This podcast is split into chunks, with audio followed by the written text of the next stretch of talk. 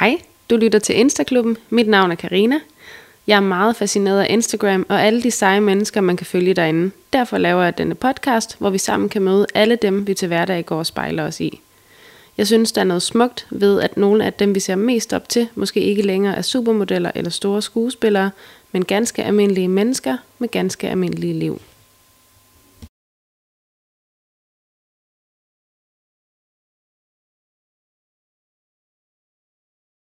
Hej Danica. Hej Carina.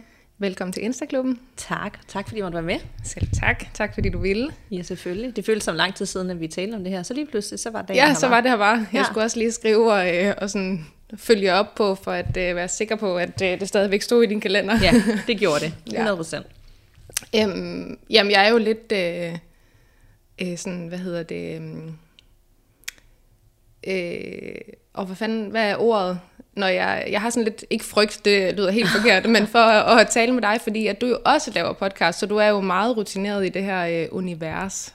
Det var sødt sagt. Det ved jeg faktisk ikke, om jeg er, fordi selv den dag i dag, når jeg optager her på, vi er i gang på 4 år, så bliver jeg stadig ikke sådan, at vi skal starte sådan, jeg tænker, at det er en god følelse at have, når man generelt laver noget, fordi så er det, fordi man stadig er ydmyg over for processen, og ikke bare tænker, det er god. Altså, man gør en indsats, så man gør sig umage. Så det, jeg tænker altid, er sådan en frygtnervositet. Det er et rigtig godt tegn. Ja, det var godt. Men lige her til at starte med, Danica, så vil jeg gerne lige have dig til at præsentere dig selv. Mm. Jamen, jeg hedder Danica Chloé, og er 36 år, og bor på Islands Brygge, her med børn og mand. Og jeg har været selvstændig siden 2016, med Instagram og blog og sociale medier, men har også arbejdet med det på den anden side af bordet i mange år, hvor jeg har siddet ved bureau og solgt influencers ind til kampagner. Dengang der hed det bare blogger. Det er sådan kommet hen ad vejen. Så har en del erfaring fra begge sider. Og i dag lever jeg så 100% af det. Yeah. Podcast, Instagram, laver også lidt for virksomheder. Det kan være fotojobs og sådan noget, der ikke har noget med mine egne kanaler at gøre. Begyndt meget på videoer. Ligesom følger tidens trends. Og prøver at være med. Man kan aldrig nogensinde tage en slapper i den her branche og tænke, nu kører det, jeg har nået mit mål, og jeg kan lige læne mig tilbage. Nej. Og det er jo, kan være lidt stressende til tider, men det er jo også det, der er fedt, fordi man tvinger sig selv til ligesom at holde sig i gang, og ikke bare tænke, det har jeg styr på, fordi det har man faktisk rigtig sjældent, ikke? Og man skal jo også følge dem, der følger med, ønsker, og tingene ændrer sig bare i forhold til, hvad de synes er fedt, og autenticitet, og hvor privat og personlig skal man være eller ikke være, ikke? Det er selvfølgelig også egne grænser, men det ændrer sig hele tiden. Ja. Det er sjovt, du lige siger det, fordi jeg føler jo, at du er sådan en, der har været i mit feed altid. Mm. Jeg tror næsten, du er... Altså, du sådan er en af de første, og jeg har virkelig sådan, været en af de første med på bølgen til at følge influencers.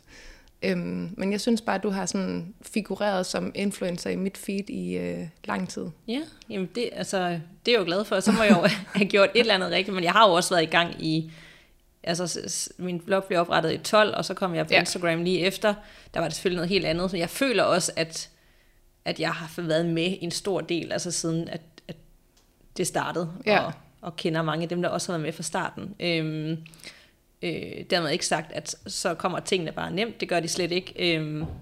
Men måske bare en mere ro i det, end folk, der lige pludselig får overnight succes, og skal prøve at navigere i det, så er det nemmere for mig at selektere og mærke efter, og ikke, det er nemt, jeg kunne nemt falde i den der, hvor jeg lige pludselig skulle blive rigtig, rigtig privat, fordi det vil folk er nysgerrige, og der er rigtig gode tal i at være rigtig privat. Ja. Men jeg skal også se mig selv i øjnene, og jeg har jo børn, og der er jo andre mennesker end mig, der ligesom skal betale en pris, hvis jeg... Så det er sådan noget, jeg altid har gjort mig rigtig mange tanker om, men ikke altid nødvendigvis været god til, men i hvert fald forsøgt at gøre mig nogle tanker om.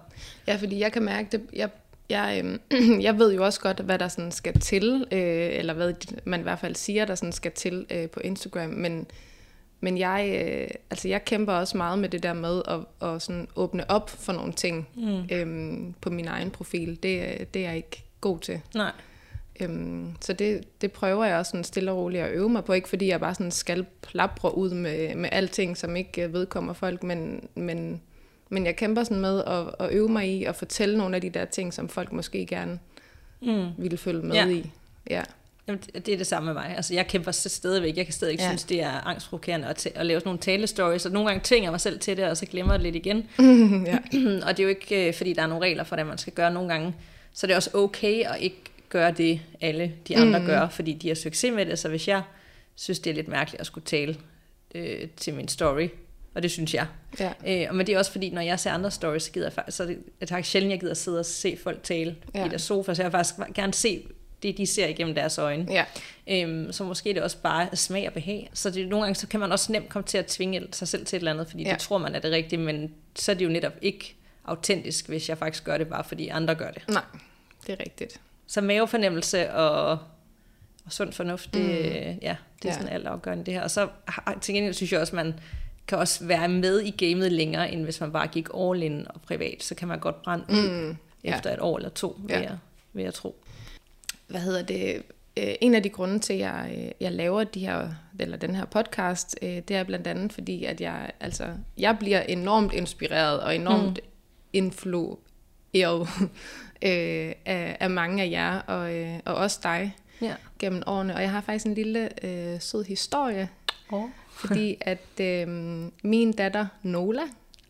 du har også en Nola. Ja, og hun hedder faktisk Nola, fordi jeg så det hos dig. Nej, det bliver da virkelig sådan helt rørt over. Det er virkelig... og det er jo ikke et... det er et navn. Hver gang jeg fortæller, at min datter hedder Nola, så siger folk altid, at det har de aldrig hørt før. Og det var ved dig, jeg så det første gang, og så har jeg sådan stødt på det et par gange. Ikke mange overhovedet, men jeg har stødt på det sådan et par gange hen ad vejen. Men det var fra dig. Ej, hvor hyggeligt. Ja, så det synes jeg lige, du skulle vide. Og det viser jo også, fordi at sociale medier får jo også meget kritik med på vejen, og det opfordrer til urealistiske idealer, eller det handler bare om at tjene penge, og du ved, men det kan jo også mange andre ting, om det er boliginspiration, eller hvilken kjole man skal købe, eller det er sådan mere på det personlige plan, eller det at åbne op for nogle ting, som man måske... angst, parterapi, ting man går med, fødselsdepression, alle de der ting, så er det jo også, en trøst for mig, når jeg går med noget i livet, at jeg kan se, når hende der, eller ham der, de har været igennem noget af det samme, og det er nogle af de tanker, jeg også har gjort mig, det er sådan en betryggende følelse, så det er jo ikke kun dårlige ting. Jeg kan godt forstå, at nogle af de kritikpunkter, der kommer hen ad vejen, og det er jo fint at evaluere på det og lære, men det kan virkelig også rigtig mange gode ting. Ja, man ser også tit folk, når de netop skriver om eksempelvis angst, eller for dit vedkommende, at du har været i parterapi, at så de skriver, at den her historie vil jeg gerne dele, fordi at jeg måske har stået alene med de tanker, og nu vil jeg gerne inspirere andre til, eller ikke inspirere andre til, men ligesom få andre til at stå med følelsen af, at man ikke er alene. Lige præcis, og det var også, da jeg selv stod der sidste efterår, tænkte, jeg kan ikke finde noget som helst, og nogen erfaringer om folk, der har været igennem det med parforhold, det handler altid om en selv, eller børnene, eller hvordan det har været rigtig svært at gå igennem de ting, men lige der var der bare ikke så meget på, og så tænkte jeg, der skal jo være nogen, der siger det første gang. Og lige så snart man gør det, så kommer der jo bare så mange, det står vi også i, eller hvor det rart at høre, det ikke kun er os, og sådan noget.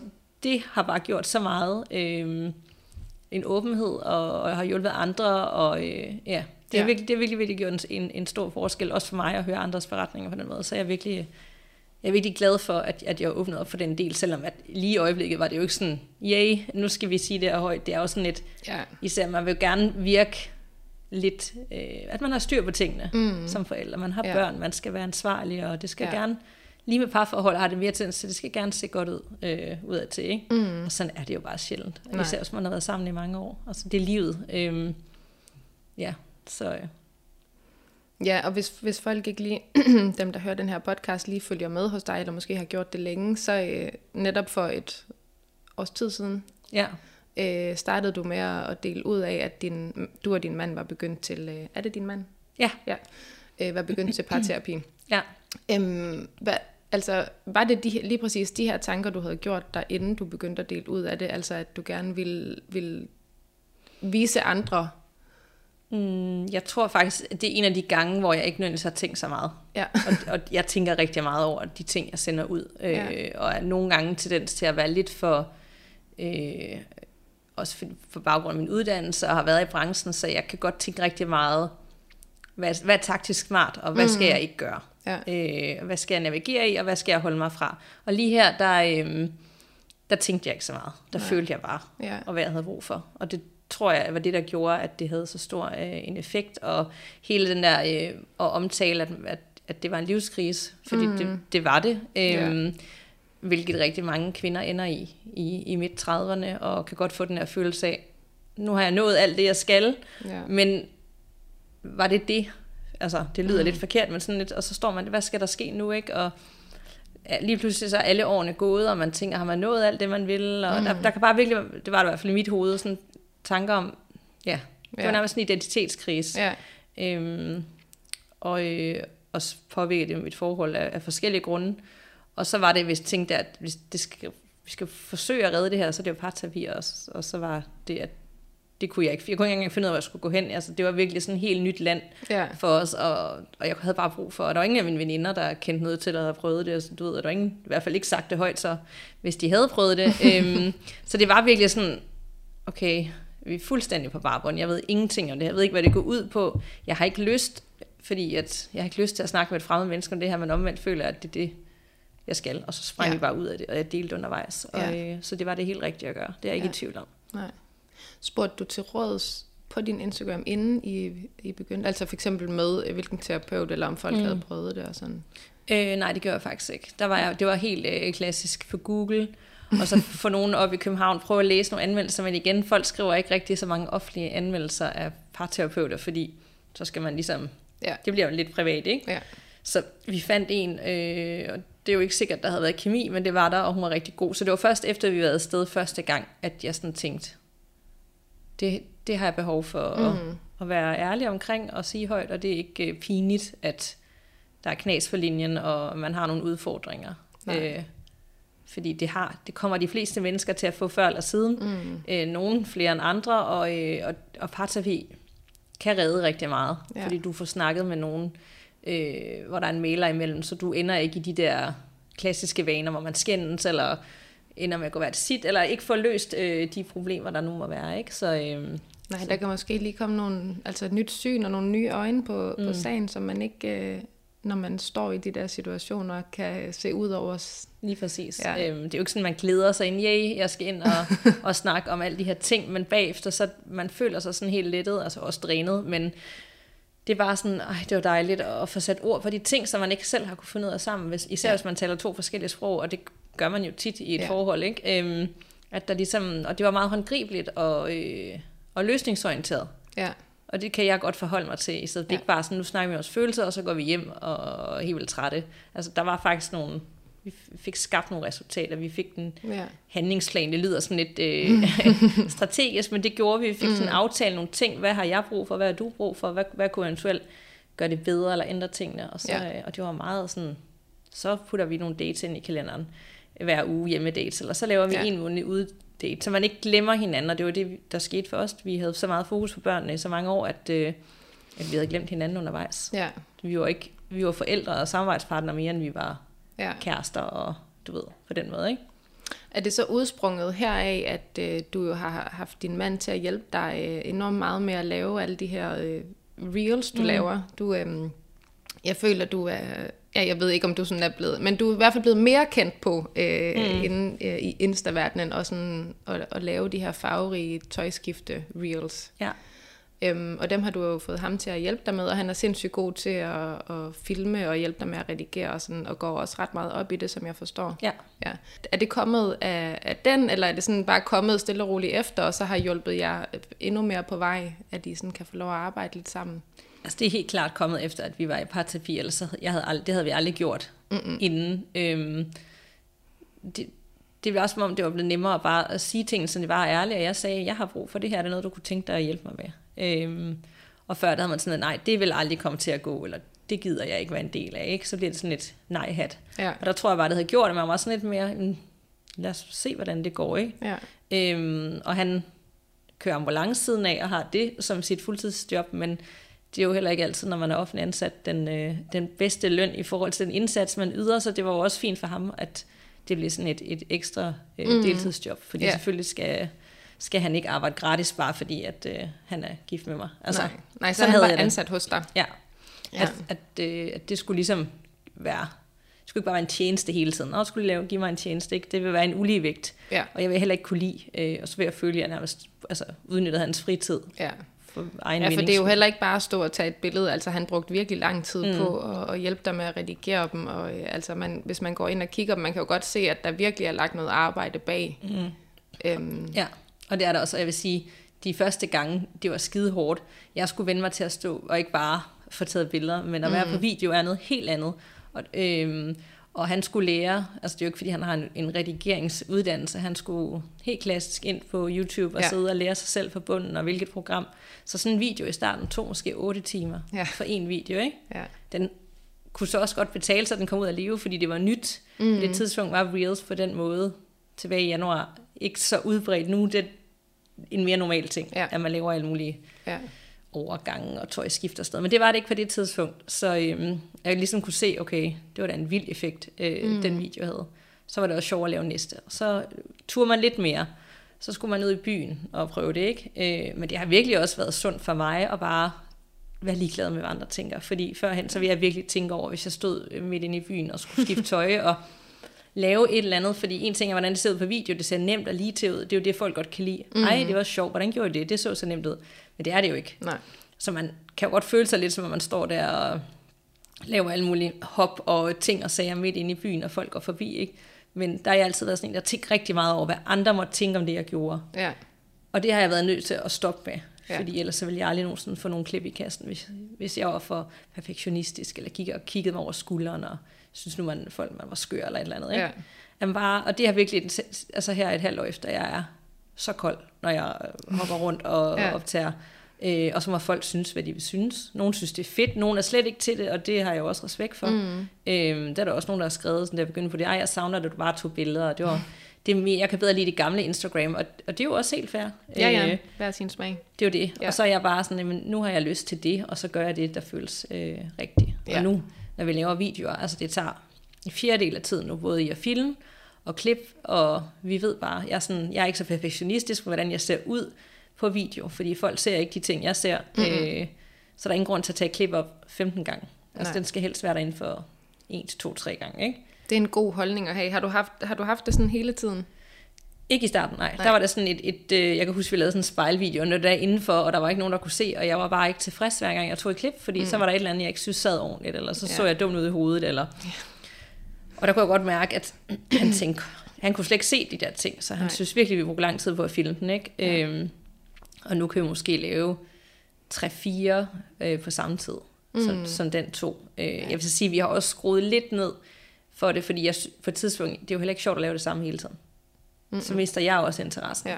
Man er også nødt til at udvikle sig, så bliver det en anden form for video. Og nogle videoer klarer jeg også selv, eller ude i byen med nogle kollegaer, hvis vi skal lave noget sammen. Så det er ikke altid, at jeg ligesom er afhængig, og det har heller ikke den samme effekt længere, netop fordi der er så mange af den. Ja. Men det er også helt okay, og så det er stadigvæk, jeg synes stadig, det er sjovt, og jeg synes, videoer kan noget helt andet. Men jeg er også kommet frem til alt med måde, ikke? Det må heller ikke være det eneste, jeg så lige pludselig skal lave. Nej, det må være en god ting sådan helt generelt. Altså, det må være en god følelse at have helt generelt bare i livet, at du er blevet sådan lidt mere ligeglad, fordi man tænker jo ofte over alle de der ting. Og så når de bliver filmet, bliver der bare sat ekstra fokus på, men sådan ude i hverdagen og sådan, der må du også kunne mærke, at du sådan er blevet mere et med at være. Ja, fuldstændig rigtigt. Jeg er blevet mere tilpas i mig selv af at skulle stå der og forholde mig til mig selv på video, for billeder og sådan noget, der kan du godt... Det føler jeg mere, det er sådan, at det er ikke lige så meget mig, for der kan jeg jo mine vinkler, og jeg kan dit og dat, og det er nemmere sådan at få ting til at fremstå på en bestemt måde, men på video, og det er det samme med stories, du laver talestories, det er også derfor, jeg nok har haft lidt svært ved det, det er jo, så er du bare dig. Ja. Så får man en god ting, men det er jo ikke altid, man har lyst til at bare at være sig selv. Det lyder virkelig mærkeligt, men det er jo bare nogle gange nemmere at gemme sig bag den idé, man har om, hvordan folk gerne vil have, man skal være. Og det er jo ikke sjovt i længden. Det ved jeg også godt. Men sådan tror jeg, der er rigtig mange, der har det, og det er jo det, kunne jeg forestille mig, alle kæmper med, når de er på sociale medier. Ja. Og især fordi folk vil jo altid have holdninger til, hvad du gør, og det uanset om du gør det ene eller det andet, og hvor stor eller lille profil du har, så er der jo altid nogen, der vil ytre sig om det, eller sige det til dig personligt, eller nogen bekendt, eller et eller andet, der lige skal komme med en kommentar. Og man er simpelthen bare nødt til at, altså man kan godt læse det og forholde sig til det, eller, men man er simpelthen nødt til at smide det væk igen. Fordi man får ikke noget konstruktivt ud af det. Nej. Det har jeg virkelig lært. Altså jeg kan ikke, det kommer ikke til at ændre noget, udover at man måske får en dårlig dag. Altså, det er jo ikke fedt.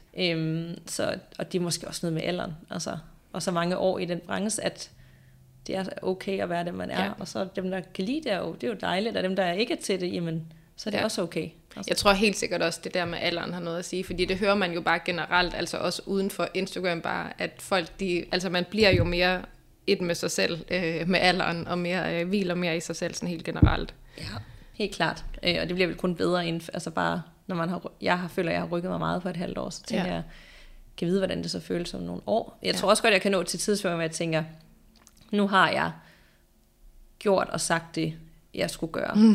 Og så, altså man når faktisk til et sted, hvor man tænker, nu har jeg bare lyst til at være privat igen. Ja. Det kunne jeg også godt se ske på et eller andet tidspunkt. Jeg tror ikke, at det her det er noget, altså, så kan det selvfølgelig være, at det springer over i noget andet, hvor det ikke er måske mig, der skal være fokuspunktet, ikke? Ja. Altså på et eller andet tidspunkt. Så, altså, ligesom jeg har en blog, den vil jeg ikke have længere. Den vil jeg gerne have lukket, fordi jeg skriver ikke på den, og den eksisterer bare på Google. Og det stresser mig lidt, fordi at min søn, han fylder snart 10. Ja. Så begynder man at lave sådan noget. Jeg har ikke lyst til, at han skal google sig selv, og så er der et eller andet blogindlæg, om da han var 2 år. Og du ved, altså ikke fordi der står noget, jeg ikke kan stå indenfor, men du ved, det er bare noget andet. Ja, han må også gerne have sit privatliv. Ja. Så den har jeg virkelig meget brug for, skal arkiveres snart, og jeg har også et møde senere i dag med ham, der står bag den, at hvordan vi kan få lukket ned, men at jeg ligesom selv har adgang til det, så ligesom en dagbog, man vil gå tilbage og læse. Og det er ikke noget, jeg havde skænket en tanke for et år siden, eller et halvt år siden. Så der er noget, der har rykket sig med de grænser, og personligt, privat, og hvad er det egentlig? Hvad vil det helt klart sige, når man har børn, og ting eksisterer på søgemaskiner? Altså det er sådan noget, jeg virkelig gør mig mange tanker om nu. Ja. Og mine børn fylder jo faktisk heller ikke ret meget på min kanal. Nej, og det var faktisk, fordi nu sad jeg lige i toget på vej herhen og kiggede, altså sådan virkelig sad og kiggede dit feed igennem. Og jeg havde nemlig tænkt inden, at jeg ikke syntes, dine børn fyldte. Og når jeg så sådan sad og scrollede ned, så kunne jeg også godt se, at jo længere jeg kom ned, der har de fyldt mere på et tidspunkt. Ja. Og det tror jeg også er meget sådan normalt, at jo ældre ens børn bliver, jo mere kommer de væk fra ens feed, fordi de for det første måske ikke gider. Og så fordi, at det der sådan baby eller sådan børne-toddlers show der, det er overstået jo. Altså der er måske ikke helt så mange guldkorn i sådan en halv teenager. Nej, på samme måde i hvert fald.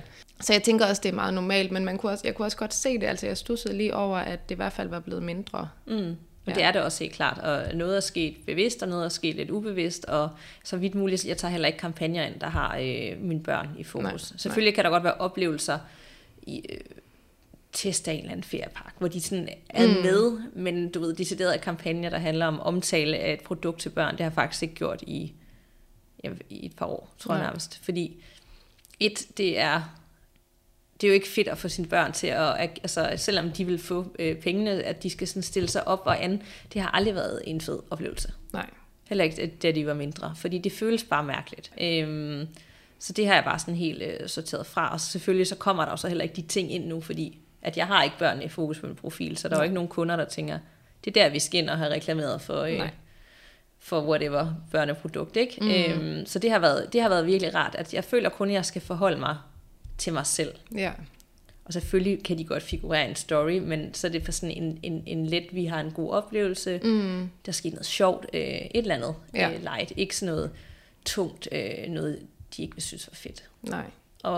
Og han bliver jo altså, det er han blevet mange år, han er faktisk, det er først nu, han er begyndt sådan at sige, jeg vil gerne være med på noget, men ellers er der i mange år, hvor han har sagt, du skal ikke tage et billede af mig, eller det gider jeg ikke det der. Nej. Hvilket jeg har fuld respekt for. Han har aldrig været sådan en linselus, der gider alt det der. Så, men det er nogle spændende overvejelser, og det er jo ikke sådan, at når jeg ser andre, der deler børn, jeg tænker aldrig, det må man ikke, eller det må være familie, eller ligesom vurdere, hvad det er, for det er jo både selvfølgelig op til den enkelte familie, men børn er jo også forskellige, altså, og hvis de synes, det er fedt at blive filmet og taget billeder af og sådan noget, så gør det selvfølgelig sjovere. Og nemmere, og Nola, hun er jo også sådan, hvis jeg står og maler en kjole, så vil hun jo også stå siden af. Hun opsøger det selv, hun forstår selvfølgelig ikke, nødvendigvis, hvor det ender henne, men hun er sådan, ej, det er hyggeligt at gøre sig til og sådan noget, og gøre ligesom mor. Så der kan jeg godt sagtens se, at der kan det vel det komme meget mere naturligt, hvis jeg vil gå den vej. Og jeg vil heller aldrig sige, at jeg aldrig kunne finde på at lave sådan en mor-datter-reel, hvis det lige passede ind i øjeblikket. Altså, så det er ikke sådan, at jeg udelukker alt. Men der er bare forskel på børn. Ja, og nu hvor du også selv kom lige lidt ind på det, at du nævnte, at der også det der med, det tænker jeg tit, at folk de siger, at jeg deler personlige ting, men jeg deler ikke private ting. Og jeg har faktisk ret svært ved sådan at skelne, hvis jeg skulle sætte det over på mig selv. Altså, jeg er ikke klar over, hvad jeg ville synes i mit eget liv, som altså var personligt og var privat. Ja, det kan jeg godt sætte mig ind i. Og det, jeg har faktisk tit selv sagt det der med, at jeg er personlig, jeg er ikke privat, men så omvendt har jeg jo delt med parterapi. Det vil jeg mene var en meget privat ting. Ja. Og ikke bare. Men det er måske mere måden, det bliver gjort på. Fordi jeg tænker altid, når først med parterapi, jeg er jo aldrig sådan, at jeg har gået i detaljer om, men han gjorde det, eller jeg gjorde det. Nej, du holder det også altid på egen bane. Altid egen banehalvdel. Og så synes jeg godt, at man kan tale om noget, der på papiret er rigtig privat, men det er på en respektfuld måde. Og ja, men det føler jeg egentlig også, at det vil ikke adskille sig i forhold til, hvordan jeg vil snakke om det med familie eller veninder. Nej. Det er bare sådan, det falder mig bare naturligt at gøre det på den måde. Så det er måske mere måden, hvordan man taler om tingene på, så det ikke bliver sådan i følelsernes magt, eller pegefingre, eller, for det vil man måske nemt kunne komme til, hvis man er ked af det, eller såret, eller der er sket et eller andet stort, ikke? Ja, men tror du ikke alligevel, der skulle meget til, for at selvom at man måske var ked af det, eller såret, at man sådan udstillet i situationstegn sin nærmeste, altså der tror jeg, der skulle enormt, det, altså det tror jeg da næsten ikke, man ville kunne. Nej, det er heller ikke noget, altså så følger jeg i hvert fald ikke den slags profil, og det er ikke noget, jeg sådan går og støder på. Jeg synes faktisk generelt, folk er gode til at tale om private emner, om det er en efterfødselsreaktion, eller tanken om, man slet ikke vil have børn, eller hvad nu det kan være, altså er private ting, der fylder på en meget sådan ordentlig måde, hvor jeg føler, at jeg også lærer noget om, altså jeg lærer faktisk rigtig meget af at høre om folks tanker, om hvad de tænker, sådan, gud, det havde jeg aldrig tænkt på, det er rigtigt, ikke? Ja. Altså at begå sig i forskellige ting, så jeg ikke bare dømmer, ej, det er jo også mærkeligt, du ikke ved det. Ja. Altså, man bliver bare mere åben, måske rummelig på mange måder af sociale medier, fordi man får så mange forskellige holdninger og tanker og indtryk ind. Og det er jo en fed tendens. Ja. Og sundt for mig. Sikkert. Ja. Ellers så kunne jeg nemt bare godt sidde her og se de samme mennesker, der bor i området, alle ligner hinanden, ikke? Altså, og så bliver det meget min virkelighed. Ja. Og det er jo det, sociale medier kan, ligesom åbne op.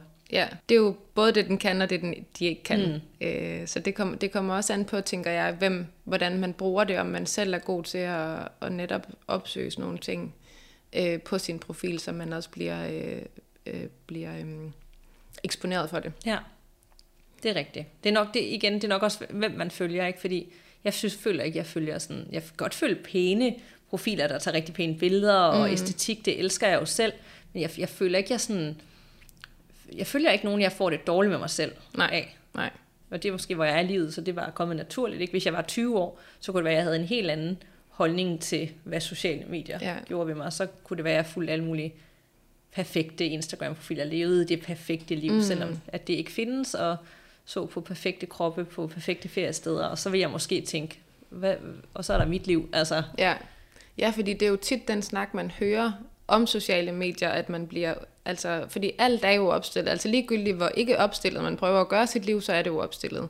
Og så følger folk alle mulige profiler, og tænker, sådan er mit liv ikke, og der tænker jeg bare, men det ved vi jo godt. Det kan vi jo, hvis vi tænker os om, så ved vi jo godt, at alle har en opvask, og alle har støv på gulvet, og rod i hovedet, og altså. Men det gør man jo bare, måske ikke, og især når man er 18, 20. Ja, og så er jeg faktisk lidt overrasket over, at jeg har faktisk haft veninder på min alder, i midt 30'erne, og tænkt, de er jo voksne og tænker måske ligesom mig, og de kan godt adskille tingene, men det kan de faktisk ikke altid. Nej. Men de kan godt tænke, hold da op, nu er du ude igen. Den har jeg tit hørt, hold op, du lever virkelig livet, nu er du ude at drikke bobler igen. Og det er jo fordi, jeg kan godt lide at dele oplevelserne. Nu er jeg ude, nu er det sjovt, nu oplever det her. Det er jo ikke fordi, jeg står jo ikke og filmer helt vildt herhjemme, og kæft mand, hvor er jeg bare træt, og det her børnene, de råber og skriger. Fordi det er bare ikke naturligt for mig at dele de ting, men det er jo ikke ensbetydende, at det ikke sker. Nej. Og det er faktisk selv voksne kvinder, og jeg har faktisk mistet veninder på det igennem årene. Ja. Fordi de havde så svært ved, at jeg levede det her liv, som de ikke levede. det gjorde vi jo faktisk begge to. Mm. Men de kunne ikke adskille det. No. Og så kunne det faktisk næsten irritere dem. Yeah. Og det var jo bare Instagram, der var med til at gøre det. Yeah.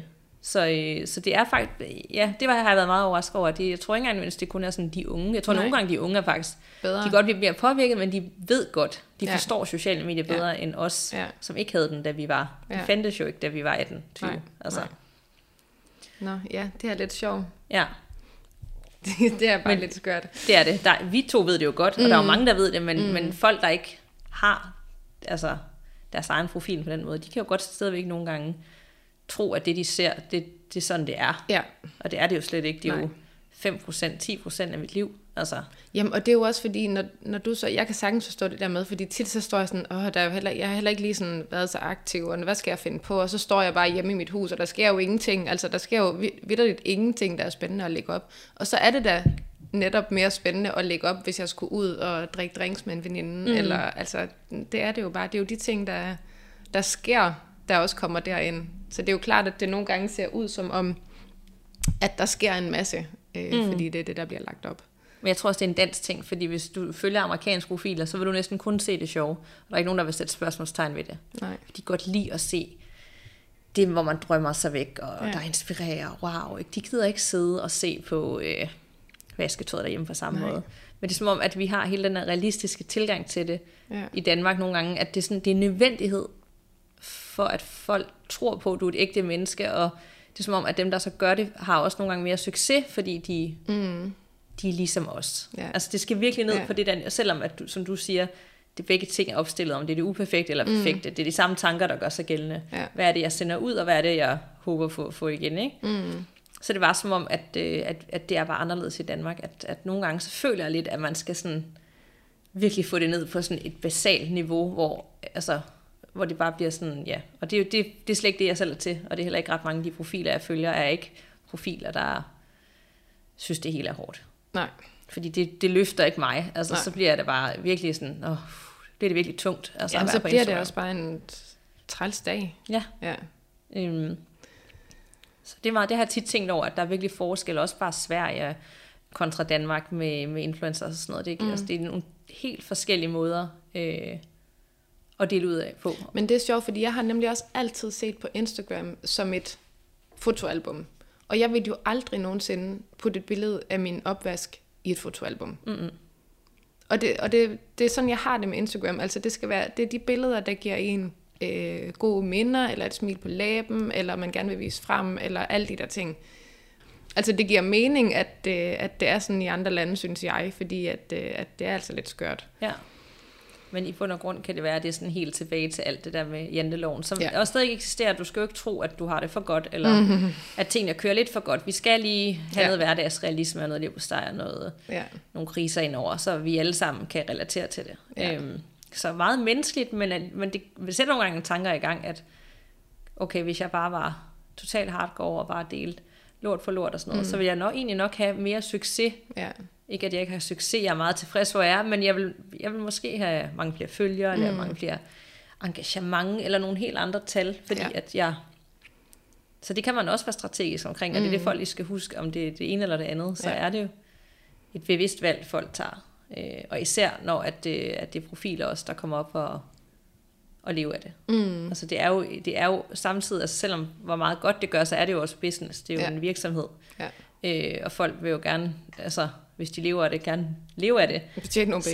Så det er jo, der bliver taget nogle valg, hvor så man kan nemt godt være lidt blåret også. Og der er følgerne heldigvis blevet mere kritiske gennem årene, og kan godt se gennem fingrene med det, hvis der er et eller andet. Ja. Det synes jeg også helt sikkert. Det synes jeg, man ser på rigtig mange profiler efterhånden, at det, altså det ved deres følgere godt. Mm. Ja. Men hvad gør du sådan... Kunne du finde, når du sådan går og tager billeder herhjemme, eller ud, går du så og rydder op inden?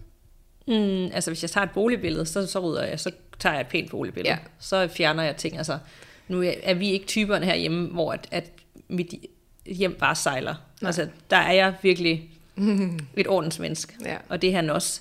Så det ligger slet ikke til os, at det hele bare er kaos, og så vil jeg lige skubbe alt rodet til siden, men selvfølgelig roder det meget mere, end det gør på mine billeder.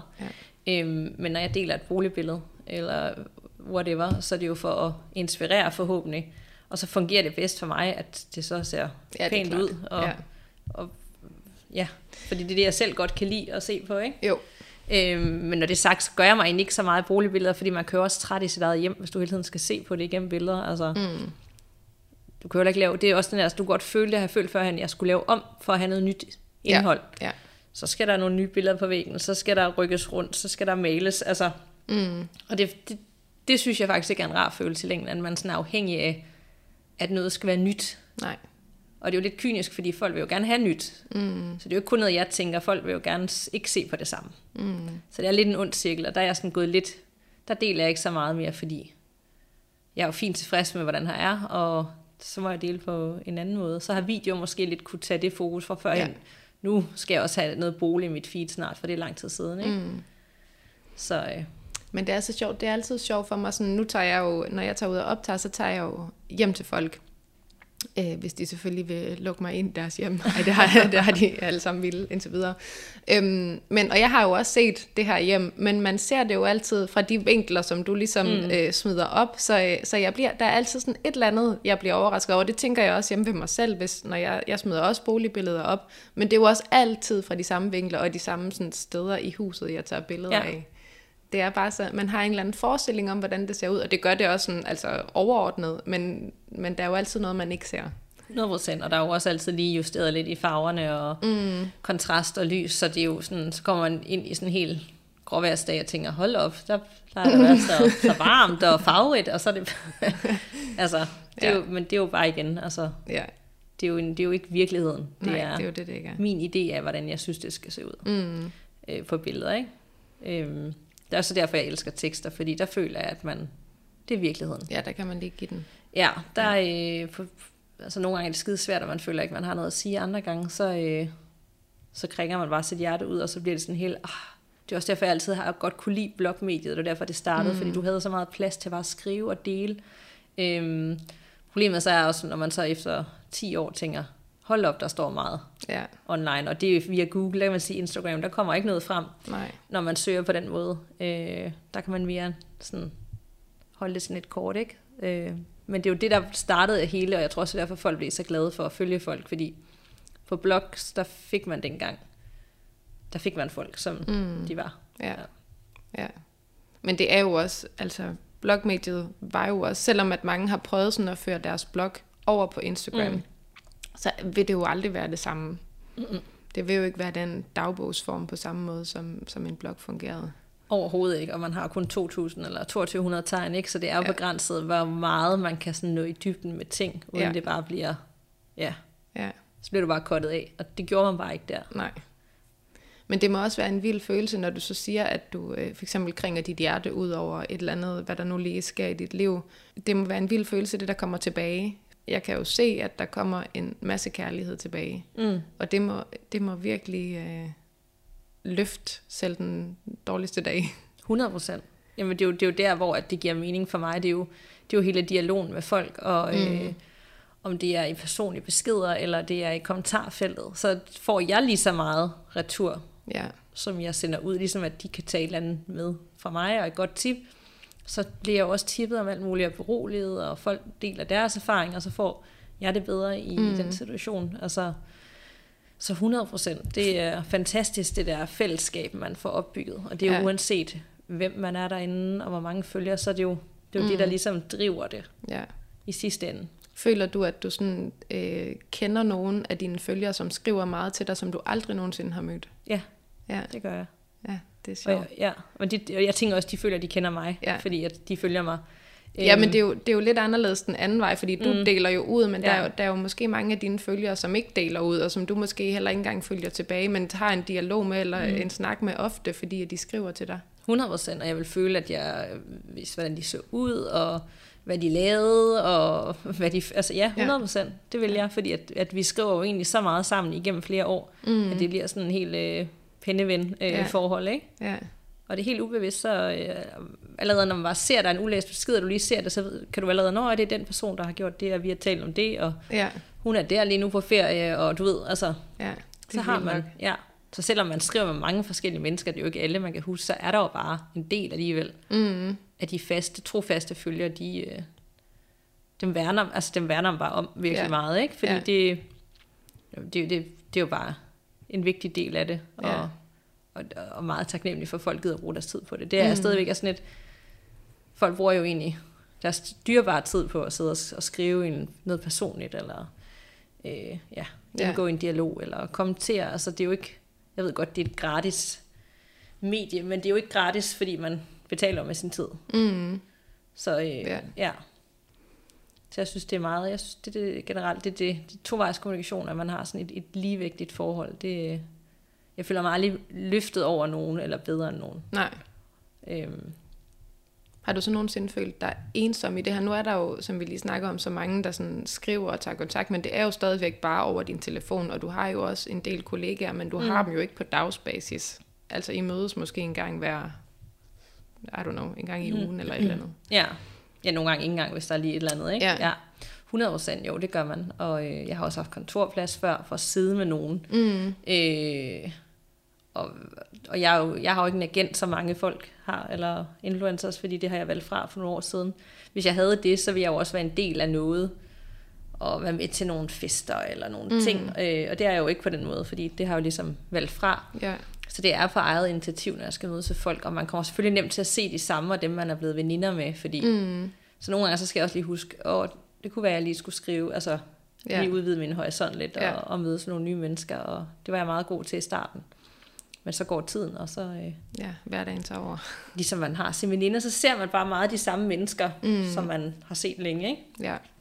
Men jo, den der ensomhed, den kan man godt blive ramt af, men det er okay. Jeg trives egentlig meget i at være selvstændig og gøre tingene på min måde. Og at hver uge ser forskellige ud. Og der kan komme noget ind for højre, og så bruger man lige tid på det. Ja. Og så har jeg heldigvis også hele podcastdelen, som er noget helt andet. Men det er rigtig sundt for mig at snakke om noget, der ikke udspringer af mig. Ja. At det var noget helt andet. Du er lige et skridt foran hver gang, fordi hver gang jeg sådan tænker, det næste jeg har skrevet ned, jeg skal spørge om, så tager du den lige. Det bliver synskattet, hvad der står på din telefon. For jeg vil faktisk spørge ind til den podcast. Du laver selv en podcast, der hedder Gåsehud, som handler om det overnaturlige. Og den har jeg hørt, men jeg må indrømme, at den kan godt skræmme mig lidt. Jeg er sådan en, jeg hører alverdens også true crime og sådan noget, og det rører mig ikke overhovedet.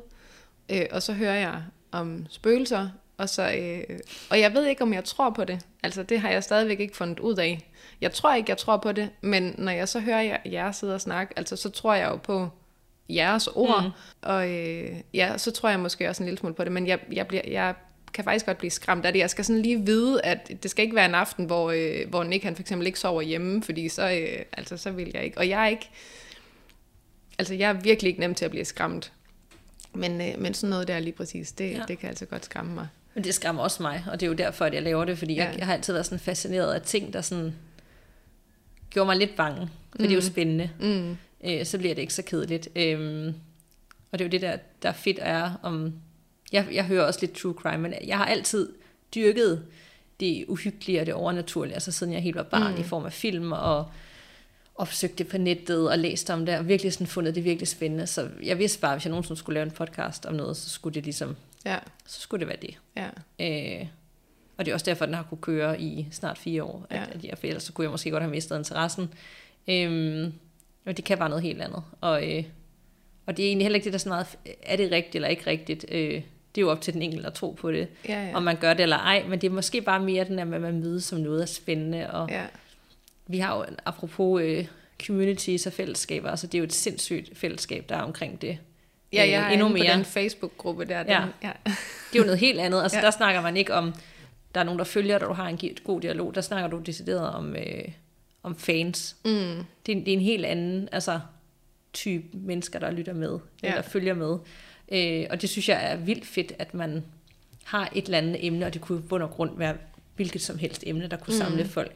Men folk bliver bare så dedikeret i det, og folk bruger en time til halvanden nogle gange for at lytte til et afsnit. Der kan jeg godt tænke, okay, Instagram, der kan jeg lige have folks opmærksomhed i 10 sekunder, måske lidt mere læse en tekst, like videre. Ja. Så her, der sidder vi jo egentlig sammen med mennesker i over en time af deres dag. Ja. Så det er jo klart, at du kommer tættere på hinanden, inden for andre medieformer, ikke? Jo. Og det bliver jeg meget fascineret over. Vi havde sådan et Gåsehud live i marts, hvor jeg tænkte, der kommer ikke nogen. Det koster 50 kroner billetterne. Det er jo ikke, fordi det er meget, men der kom bare så mange mennesker og brugt 2,5 timer deres aften på, at vi sad på en scene og læste spøgelseshistorie op. Ja. Og bagefter skulle de op, og vi havde også en klaverjant med, og de skulle op og snakke med ham, og også så billeder, og du ved, nogle af dem, de var sådan rystet næsten, og du ved sådan, nej, det er bare, jeg elsker det bare, og jeg lytter hele tiden, og det her, nogen, de havde det svært, og det havde hjulpet den, altså det var bare sådan, wow, hvor det er vildt, hvordan, altså hvad man kan skabe af fællesskaber omkring noget, så et eller andet sted random, som spøgelseshistorie, og det overnaturligt, ikke? Ja. Så, ja, og de er jo også for alle. Altså, jeg har også anbefalet den til mange, og der er mange, der hører dem. Og jeg ved heller ikke, hvor de sådan lige står i forhold til, om de tror på eller ikke tror på. Men jeg tror, der er nemlig også noget dragende i det der uhyggelige. Helt klart. Det er så fedt. Altså, det vil jeg for evigt være taknemmelig for, at jeg har fået den oplevelse at se, hvordan at det kan lade sig gøre at skabe et fællesskab omkring noget. Og der er jo mange, der har mødtes igennem vores gruppe og blevet venner og ses privat og går på ture sammen og sådan noget. Ja, altså, det er fedt. Jo, det må være fedt at opbygge sådan noget. Ja. Det er et helt andet niveau, føler jeg, end, hvor på Instagram, der er det meget mig. En til en, ikke? Eller nogen i kommentarfeltet, men det er jo ikke, fordi så har de skabt et eller andet ud fra min profil og blevet veninder nødvendigvis, så du ved. Altså, der er det sådan lige et ekstra led her, hvor jeg tænker, ja, det er fandme fedt. Ja. Også fordi den handler jo også en gang imellem om jer, dig og din medvært Anna, men den handler jo også rigtig meget om andres historier. Så selvom du også derinde giver noget af dig selv og fortæller personlige historier, så handler den jo også om så mange andre. Netop. Og mange andre, som har oplevet et eller andet voldsomt, eller et eller andet fra barndommen, de ikke har tirs. Mange skriver, at det har jeg aldrig sagt til nogen før, siden jeg var barn. Og nu siger jeg til jer. Det er jo et eller andet sted også. Det er jo en enorm tillidserklæring. Det er en tillid, at vi selvfølgelig kan man være anonym og sådan noget, men stadigvæk, de skal stadig sætte sig ned og dele noget for dem meget sårbart eller personligt eller noget, hvor de har følt sig sådan, er der noget galt med mig? Du ved, at jeg har oplevet det her, eller der er ingen, der tror på mig, så nu siger jeg det til jer. Så det er virkelig personlige og private fortællinger. Man sidder også nogle gange sådan, det er jo folk, der har mistet folk på tragiske måder, og du ved, voldsomme oplevelser, der har sat sig i kroppen hos nogen. Altså det er jo også folk, der sådan der ikke nødvendigvis har det godt lige nu, og har været igennem noget meget hårdt, ikke? Så det nogle gange, vi sidder også bagefter sådan helt, wow, hvad skal, altså, man kan virkelig godt blive ramt af nogle af de der fortællinger, fordi de er så vilde, altså hvad der er sket for folk, altså, og det, det er en enorm tillid, og det er meget taknemmelig for at få lov til at være en del af så mange forskellige menneskers liv på en eller anden måde, og få lov at videreformidle det ud til andre, som så kan tænke, gud, det har jeg også prøvet, altså. Ja, for jeg tænker også, at altså, podcastens følgere eller fans og de følgere, du har på Instagram, jeg tænker ikke nødvendigvis, at det lige er den samme, fordi dit univers inde på Instagram afspejler jo på ingen måde det univers, du har i din podcast. Så jeg tænker, det er jo nogle helt, helt forskellige slags mennesker, mange af dem i hvert fald. 100%. Dem, der følger mig på min profil, det er jo folk, der tit er samme sted i livet, eller synes, at det samme tøj er pænt, eller du ved sådan, hvis man sådan satte den op på en række, så vil vi nok minde om hinanden. Ja. Og i Gåsehud, der er det 14-årige efterskoleelever, og op til mandlige lastbilchauffører, der skal høre på noget på deres lange ture. Altså, og det fandt jeg virkelig ud af, da vi havde den her Gåsehud live. Det var alle aldre, og det var faktisk lige fordelt med næsten med kønnene. Ja. Det er ikke kun sådan, at det er kun kvinder, der vil høre om den. Altså. Nej. Og det var bare mega fedt at have lov til at sundt at møde så mange forskellige mennesker fra hele Danmark. Dem, der følger mig på min Instagram-profil, det er jo også primært København, så kommer Aarhus, så kommer Odense. Altså det er meget og så er det kvinder. Ja, kvinder. Det er jo sådan nærmest 100% kvinder. Ja.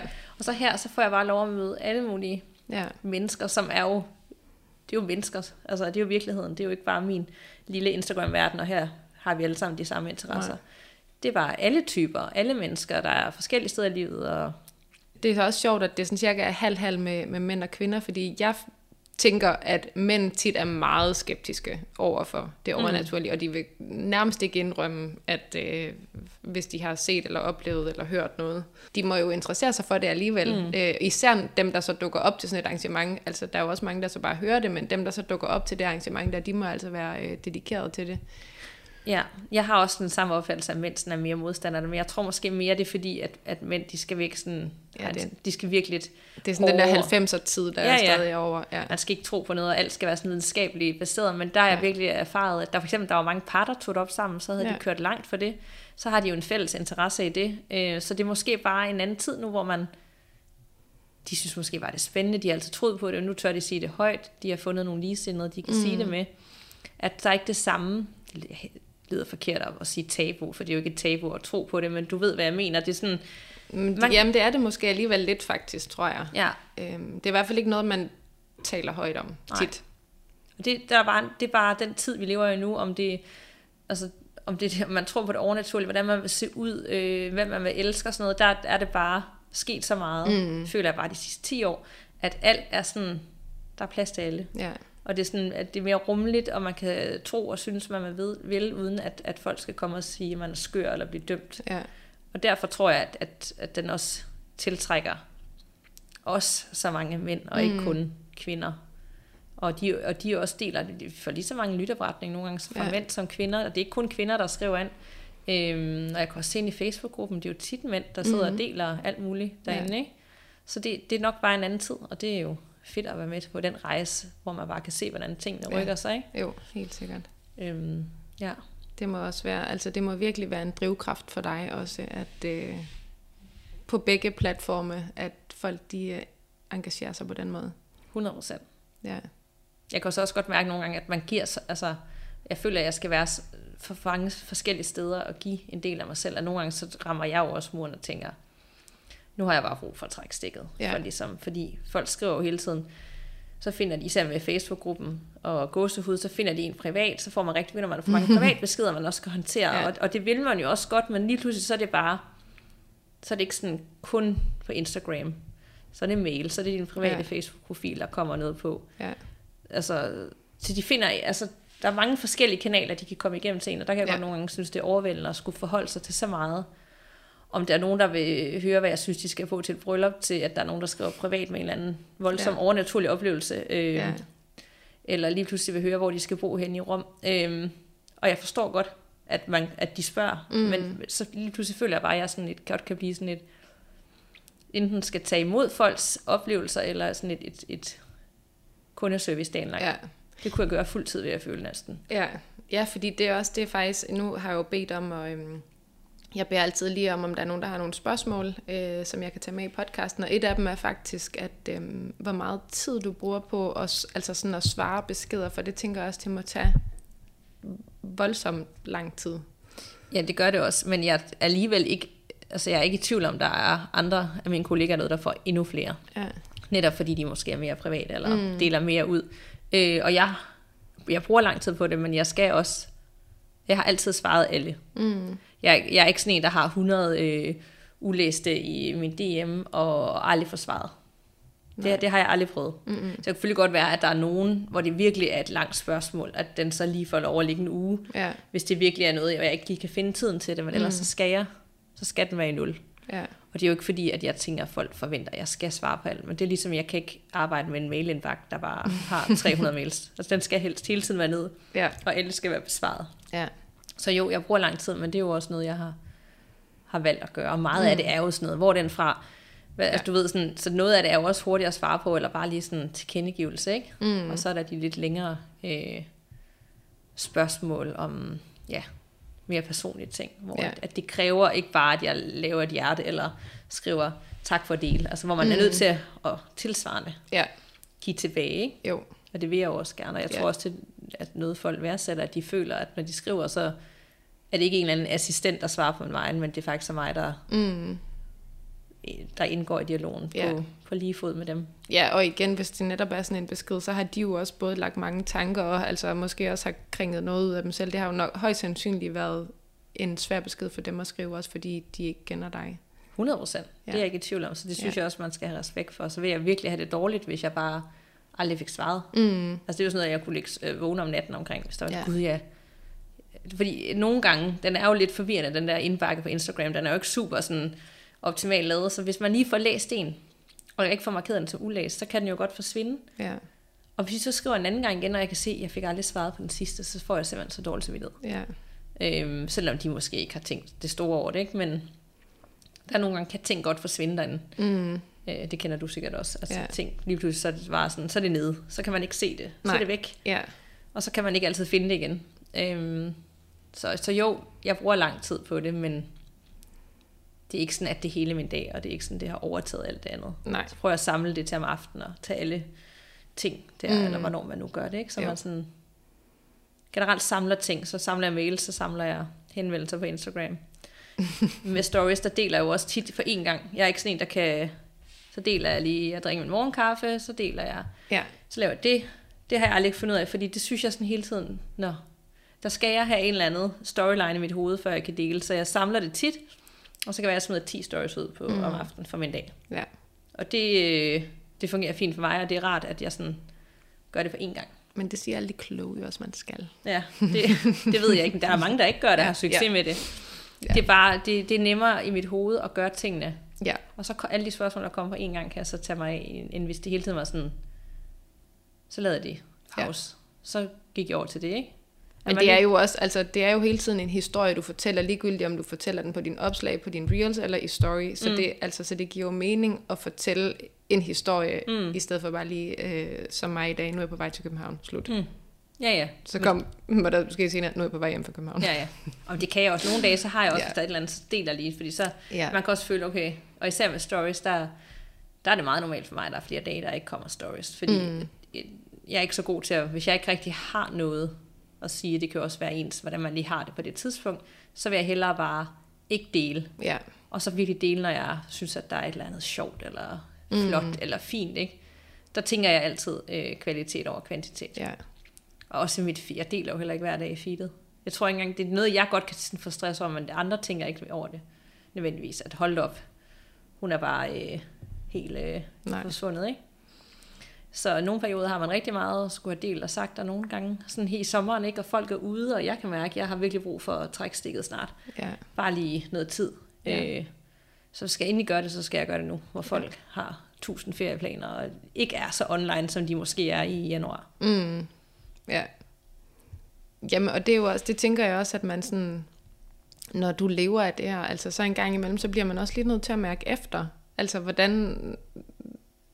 Nu kører jeg ikke bare på autopilot og deler alt muligt. Altså jeg bliver lige nødt til at mærke efter, om jeg overhovedet sådan er med i det, fordi jeg kunne forestille mig, at det også afspejler profilen, hvis du lige pludselig bare smider alt muligt random ud, fordi du skal. Det skal du jo aldrig, men altså... Jeg ved, hvad du mener. Ja. 100%, og følgerne ved det også godt. Mm. De kan godt mærke, hvornår noget kommer fra hjertet, hvornår noget er fyld. Ja. Og livet sker jo sideløbende, ikke? Og det er jo ikke altid, man sådan kan dele det, nødvendigvis, der sker i ens liv, og så er det virkelig bliver tydeligt, at nogen går med noget, men de kan ikke sige det, eller du ved sådan, og der tror jeg, det er vigtigt, at man bare tager en pause, mærker efter, og så kommer tilbage, når det så, altså selvfølgelig, når man lever af det, så er det jo ikke sådan, jeg tager lige halvanden måned, altså offline, det kan man heller ikke, men man kan, altså i sommerferien, der er det bare nemmere, der er ikke kampagner på samme måde, og folk på ferie, og ting er lukket, så der tænker jeg sådan, du ved, nu skal der lige noget i weekenden, så tænker jeg fra søndag eller mandag, så kunne jeg godt tage sådan... Ja. Det gjorde jeg sidste år 2 nu. Jeg kunne godt tage en uge til 2 og prøve at, at lige være i noget, som ikke nødvendigvis skal være en lige deles. Ja, det er nok tror jeg meget sundt. Ja. Så. Ja. Wow, og med de ord, så er der faktisk allerede gået en time. Hold da op, det gik stærkt. Ja, så jeg tænker, vi skal til at slutte. Mm. Og jeg vil faktisk lige sige her, at det her det også er det sidste afsnit, inden podcasten holder sommerferie. Så jeg var heldig, at jeg lige kunne nå at få Danica med. Mm. Og jamen, du har jo gennem hele podcasten faktisk ikke lavet andet end at plukke dig selv, så jeg tænker ikke, at... Men de kan følge dig, hvis du lige fortæller dit... Hvor man kan følge dig henne. Mm. Hvor kan man følge mig henne? Man kan følge mig på Instagram under danicachloe.dk. Blog, den skal lukkes, så det går ikke. Og så er der jo Gåsehud podcast, som man kan finde på alle de steder, man lytter til sådan noget, hvis man gider lytte til det. Og det er hyggelige, uhyggelige beretninger på en Vi hygger os med at tale om det uhyggelige. Men, ja, og det synes jeg faktisk skinner igennem, for den er hyggelig. Og, det kommer også an på historierne, vil jeg sige. Fordi nogle gange så kan den altså godt skræmme mig lidt. Ja, men det skal den også kunne. Ja. Det skal være lidt uhyggeligt, men det skal være på sådan en, hvor der også er plads til at grine lidt af. Og så er I nogle gange, ikke særlig søde, så ligger I nogle lydeffekter ind, og det kan jeg også se på folk inde på Facebook, at de bliver sådan lidt skræmt af. Det er rigtigt, det gjorde vi faktisk i starten, det har vi ikke gjort længe. Nej, okay. For der var nogen, der blev lidt bange, og det duede ikke. Så det tror jeg faktisk er inden for de første 20-25 afsnit. Nå, okay, er det det? 20, ja, det står i teksten, og så sidenhen, så er der kun højst lidt baggrundsmusik til en beretning. Så det skal man ikke være bange for længere. Og der har vi også Facebook-gruppen, som bare hedder Gåsehud Podcast, hvis man nu synes, det er sjovt at opsøge alt det her uhyggelige, og læse en masse uhyggelige beretninger, og se nogle uhyggelige billeder, så er vi nærmest 10.000 mennesker derinde, som dagligt deler alle mulige uhyggelige og hyggelige tips. Ja. Så det vil også være hyggeligt, hvis I vil lytte med til det. Ja, helt sikkert. Stor anbefaling herfra i hvert fald. Tak. Tusind tak, fordi du ville være med, Danica. Tak fordi jeg måtte. Selv tak. Hej hej. Hej hej.